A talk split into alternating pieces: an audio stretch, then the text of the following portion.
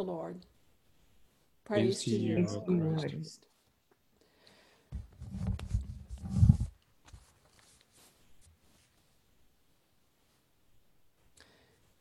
In First Peter, it is written, "Blessed be the God of our Father, be the God and Father of our Lord Jesus Christ. By His great mercy, He has given us a new birth into a living hope through the resurrection of Jesus Christ from the dead, and into an inheritance that is imperishable, undefiled, and unfading." kept in heaven for you who are being protected by the power of God through faith for a salvation ready to be revealed in the last time. This little passage of scripture addresses a community, a faith community that's that's not unlike our own. They are struggling because they are suffering. They are feeling beat up on by life they, the times are hard. There's frustration and uncertainty and, and sadness. They hurt. And they don't know when the hurting will stop. And they cannot yet see the light at the end of the tunnel. And they need encouragement. And the problems they face, while they're not identical to the troubles we face, I still think the challenges are much the same. This has been a tough week. It's been a really tough week. On Monday, I sat in a sanctuary with Ken Wicklander and with his son and daughter and a couple of grandkids, and we had a brief memorial service for his wife, Sandy. And it was unlike any service I have ever done before. And um, it was because you couldn't be there with us. And so we sat in the front pews of this beautiful sanctuary, which was resplendent for Easter, even though it was empty. And we gazed at this gorgeous display of flowers and photographs. And we listened to recorded music and we said our prayers and we said our goodbyes. And it was sad. And then on Wednesday, I get the phone call from Joel Schrader telling me about his parents being hit by the car and how his father has died and how his mom is in, even as we spoke, in uh, surgery to have her right foot reattached. And our hearts ached beyond words. It was a shock.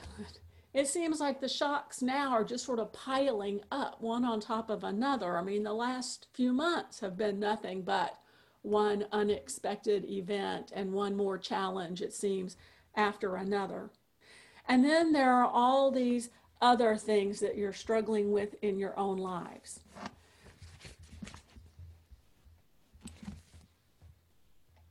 Your own illnesses and surgeries, your own losses of loved ones. And there are marriages that are unraveling, and there are budgets that have been stretched to the breaking point, and there are the pressures of extended family living under one roof, and those who are used to living together now being together 24 7, which sometimes is not a good thing. And there are the frustrations of coworkers and unappreciative and stressed out bosses and illness and achy joints and all the other ordinary pressures of life that we have to deal with all the time. And then on top of all of that is COVID 19. So these are hard times, and we are suffering. And we need encouragement, and we need an assurance that our hope and our suffering are not in vain. Throughout the Bible, there are references to faith being tested, to our troubles being a way that we are refined and tested in our faith and strengthened, and that our hope is renewed through this process of enduring and surviving life's trials. Just one example of that in Scripture would be Zechariah 13, verse 9 where it is written, And I will put this third into the fire, God says, and refine them as one refines silver, and test them as gold is tested. They will call on my name, and I will answer them. I will say, They are my people, and they will say, The Lord is our God. God does not want us to suffer. I believe I believe that with all my heart. That God doesn't say, "Okay, these people really just need to suffer. Let's see how much we can hammer them." No. God does not want us to suffer, and all through scripture it tells us about a God who tries to alleviate our suffering and bring new life from our suffering and who refuses to let death and suffering have the last word. And yet, suffering is part of our experience. It is part of life in a broken and fractured world. These present trials, though, can reveal the beauty of our faith in the same way that the beauty of gold is made more apparent by enduring a heat and a fire. And so we turn to God in faith, trusting that God's great mercy will give us a new birth, a renewed birth into a living hope, a hope that will not fail, a hope that is for our salvation. As someone else said, this new birth leads to two outcomes in the now and in the then. Now, this new birth leads to rejoicing with an indescribable and glorious joy that we cannot explain in spite of our suffering. Now, new birth is into joy. But then, the outcome of your faith is the salvation of your souls. It's the promise of the then, she says, that brings hope and joy into the now, into the present. God has already given us new birth in Christ, and God has already given us a living hope in the resurrection of Jesus Christ from the dead. God has already done that. That is in the past. That is done and cannot be taken away from us. But what about the future? In 1 Peter we're told that our future is currently and actively being protected and guarded by the power of God. An inheritance that is imperishable, undefiled, and unfading, that is being kept for us in heaven. Our future is secure. Our assurance is that we will inherit the kingdom of God and eternal life. So, where does that leave us in the now? What about the present and the current hurts? Well, even if we're suffering in the present moment, we can trust in God because God is proven to be reliable and trustworthy. That God has proven uh, to be in control of our lives and of our futures, and we can know that we are in God's hands. In this in between time, we get to live in hope we get to live in the firm confidence that's founded in knowing God and in knowing God's character and in knowing God's past saving actions on our behalf. By raising Jesus from the dead and by giving us new life, God has shown us who God is and what God can do on our behalf. And God has also shown us in the life and death and resurrection of Jesus Christ that Jesus is our companion in suffering. We're not doing this all by ourselves. That Jesus knows the future, that Jesus holds the future, and more importantly, Jesus holds our hands.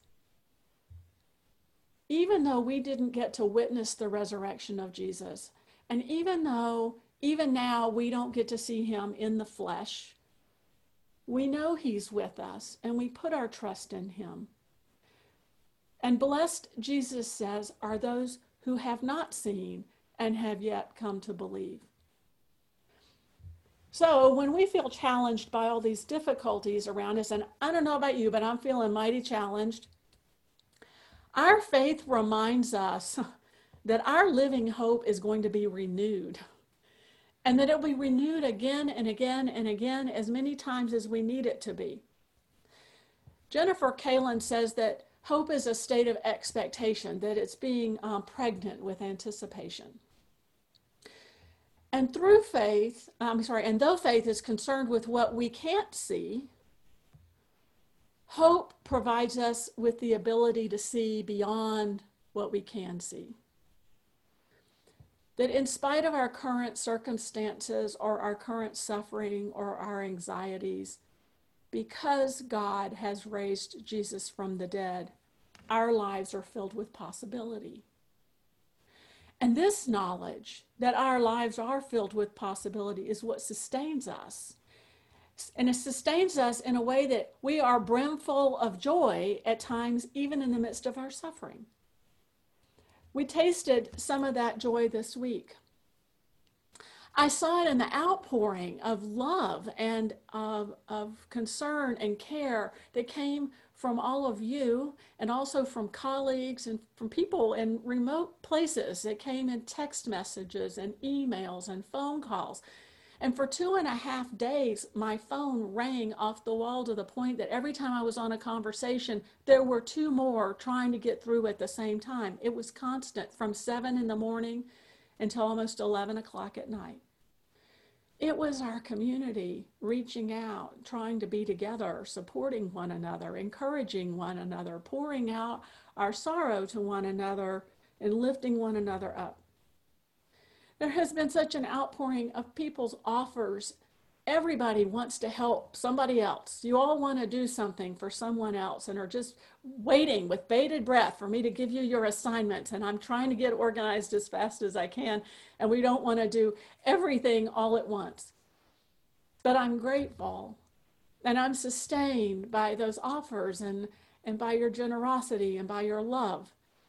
I'm su- sustained by the outpourings I've seen on Facebook and social media, and not just about our congregation and the deaths and the struggles that we've seen this week, but just in general.